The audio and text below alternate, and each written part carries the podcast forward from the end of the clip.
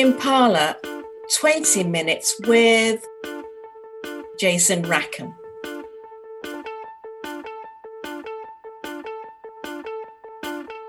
Today, on Impala's 20 Minutes with podcast, we are joined by the man behind the Love Record Stores Initiative. He is this year's laureate of Impala's Outstanding Contribution Award and managing director of PIAS UK. Jason Rackham. Jason, welcome. Hi, nice to meet you. Thank you for joining us and congratulations on winning this amazing award. How does it feel to be in the company of winners like Martin Mills, Charles Caldas, and Mario Pacheco? Mixed feelings, I guess. I feel personally very humbled, but also um, I think I can speak for the team that were involved in the, the campaign to say also that we feel enormously proud and, and excited with the prospect of uh, receiving this award. That's wonderful to hear. Now, a bit more about your background. Your career in the music industry started in record stores. What has your experience been working in record retail and what has that taught you? Why is it important to continue supporting record retailers? Working in a record store is quite a distant memory for me now, although I do still spend quite a bit of time in record stores. But my lasting memories are the sense of community around stores and the what they deliver to their customers from a sort of a word of mouth and an introduction to new music and new artists. I think record stores are very important and powerful when it comes to laying the foundations of a new artist's career. I think at PIAS we sit very centrally in within the independent sector and have very mature relationships with both labels, artists, and the retail sector. And one of the things that we see as a company is this absolute tangible power for record stores to help break artists. So, for example, you could take the recent number one album by British band Idles, signed to Partisan Records, and if you were to delve into the, the numbers and look at the week one sales of that number one album, you would see a significant amount of those sales. I think it was almost, I think it was around 83% of the week one sales were for through record stores. So they very much anchor the success of artists and they very much act as a, as a platform for artists. And as far as what have I learned from when I worked in record stores, I learned a lot about the passion and the inquisitiveness of music fans and how a record store can build really valuable relationships with its consumer base and a sort of a relationship based on trust. It's a very beautiful and powerful thing. It's fascinating. Can you, in some ways, give a brief description of what a record store is? Because I know there's a generation that has come along that has never had to deal with one. Right. Okay. And if you weren't a music fanatic in the 70s, 80s, 90s, but decided that something like Spotify works for you, there are even still older people who may not necessarily appreciate what exactly a record store is as opposed to music retail. Briefly, can you give us an idea of what, how mm. you'd explain what a record store is? Well, maybe maybe a good way of describing it is my my experience of the independent store that I worked in, which was a place where people could meet, they could uh, drink coffee, they could smoke cigarettes, they could listen to weird and wonderful records, maybe for the first time. It's an environment inhabited by absolute musical enthusiasts and experts. And I think you see that in modern independent record stores now, there is still this environment which is not just based really around music, it's based around culture as a whole and art and literature. And they are places to meet. If you visit Rough Trade East in London, it's a coffee shop. It has artist performances. There are bookshelves. There are, you know, secondhand vintage vinyl being sold as well as the latest new releases. I think record stores have become multicultural hubs in their environments. Excellent. So, just like many other businesses, record stores suffered serious consequences because of the COVID 19 crisis. Could you tell us more about the Love Record Stores initiative? How and when did you come up with the idea, and who was initially involved? Well, I came up with the original concept of it back in March, right at the very beginning of when the lockdown started to hit in Europe. Came up with the idea pretty much sitting at this table here in this room. And I had been bouncing some ideas around internally at PIAS and with Kenny Gates, my CEO. And we were talking about how within the developing situation that small businesses were very vulnerable. And it got me thinking those small businesses who are a really important part of our ecosystem are the, are the record stores.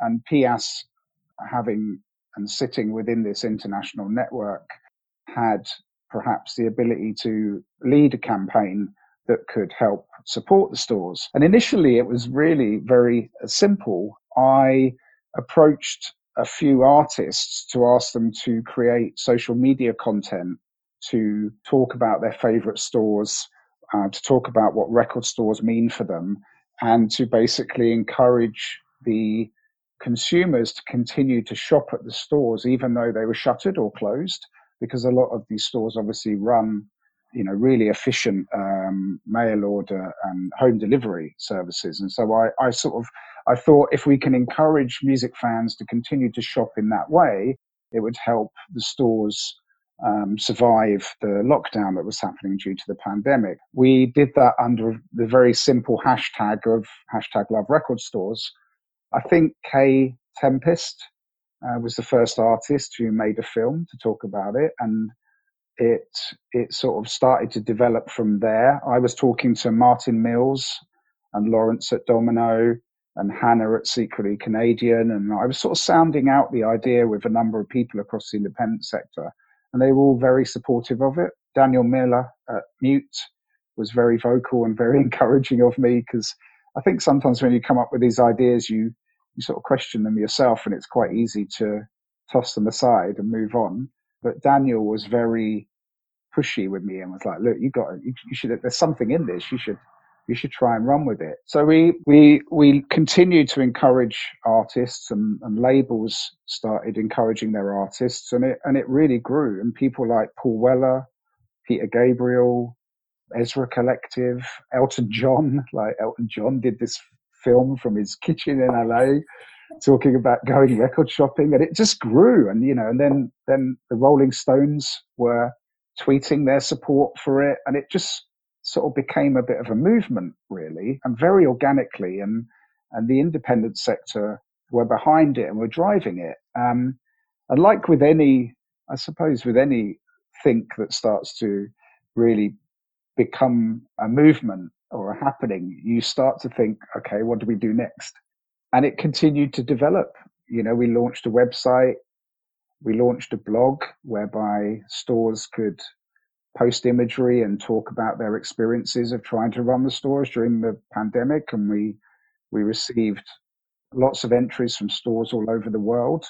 And then I I started getting interview requests from like Rolling Stone Argentina. Um, and Publication Australia and El Pais and the Figaro.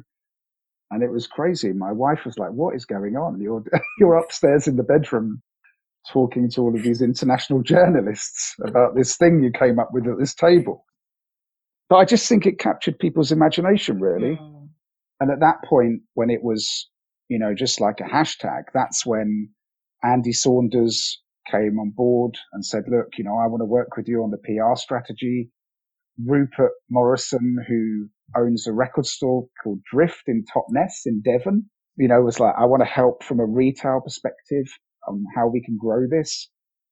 Our PIAS team and our art director, Annalise at PIAS, she, she designed all of like, suddenly like we had brand identity. uh, you know, we had a look and an aesthetic. That team that came around it, that small team, really started to develop the idea and it did grow internationally. Um, but then it grew in the campaign sort of started to become something much more than just, just a hashtag, really. A movement, as you said. In June, Love Record Stores Day generated £1 million in revenue. Hmm. Now, bear with me a second. In an era where loss making tech startups are being valuated in the billions of dollars, was this considered a success? I think it's very difficult to compare us to a tech startup um, because we were a really small group of friends and colleagues in the business. And it was more of um, a campaign based around driving goodwill and support. I don't think we were even thinking about driving revenues. It was just that Record Store Day itself became delayed due to the pandemic. And we then conceived the idea of creating an event around Love Record stores that was purely an online shopping day for stores. And we essentially created a 24 hour online in-store event, which had a multitude of artists. Well, we tried to make it 24 hour. It actually ended up having to be 48 hours worth of music and performances. so we actually had to have two rooms online. I think the event was a success. I think the stores really felt it was a success. The, the independent labels produced new limited edition vinyl releases, dropped into stores on the day and were sold online. Rough Trade Store, which obviously is hugely influential, called me and told me that it generated their biggest ever online shopping day in the history of the shop. Wow. Uh, which felt like a you know really positive achievement. Shops were selling like a month's worth of turnover in a matter of 10 minutes. And we ended up making the national news in the UK. So our ambassador, Tim Burgess, ended up with an IT, ITV news journalist sitting in his front room interviewing him about it. So I think in all, even the million pounds of revenues aside, I feel like it was a success because we created a movement based around encouraging the community to support small businesses. And that was what we set out to do. So, what are your expectations half a year later? We expected there to be a second lockdown, the second wave of COVID. I think everybody uh, globally expected that to happen. And so we were busying away thinking what else could we do for Q4 and the winter months, which are obviously really important uh, months for retail. So we, behind the scenes, continued our work on the campaign and we developed the Love Record Store's Independent Albums of the Year. And this is basically a campaign whereby we have record stores come together and vote on what they believe to be the top 100 independent albums of the year.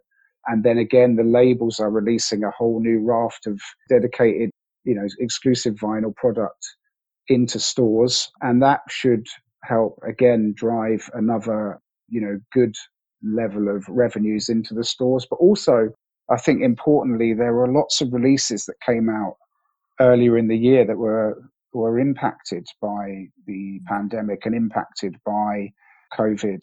We sort of saw this as an opportunity to remarket and reprofile those um, those albums that might have been the success of them might have been damaged earlier in the year, going and like to make this a thing that the independent sector really own. I see future events and I see future activity, and it shouldn't just take a pandemic for to be the inspiration for something like this. We as the independent sector, I think, should come together anyway and should be driving initiative and campaigns like this because it's good. It's good for everybody.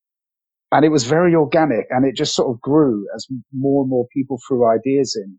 Sounds very independent. Yeah, absolutely. I mean, Jeff Barrett, uh, Heavenly Recordings, you know, incredible British independent record label, he was involved. And he's just like, I always think he's like popcorn. Like you ask him for an idea on something and it just starts flying, like the ideas just start flying out. He was involved in, you know, in this campaign and brought lots of ideas to the table. It was, as you say, it is very independent and it is very much about the spirit of entrepreneurship, really. And, and and people working collectively. So where can listeners find information on all this?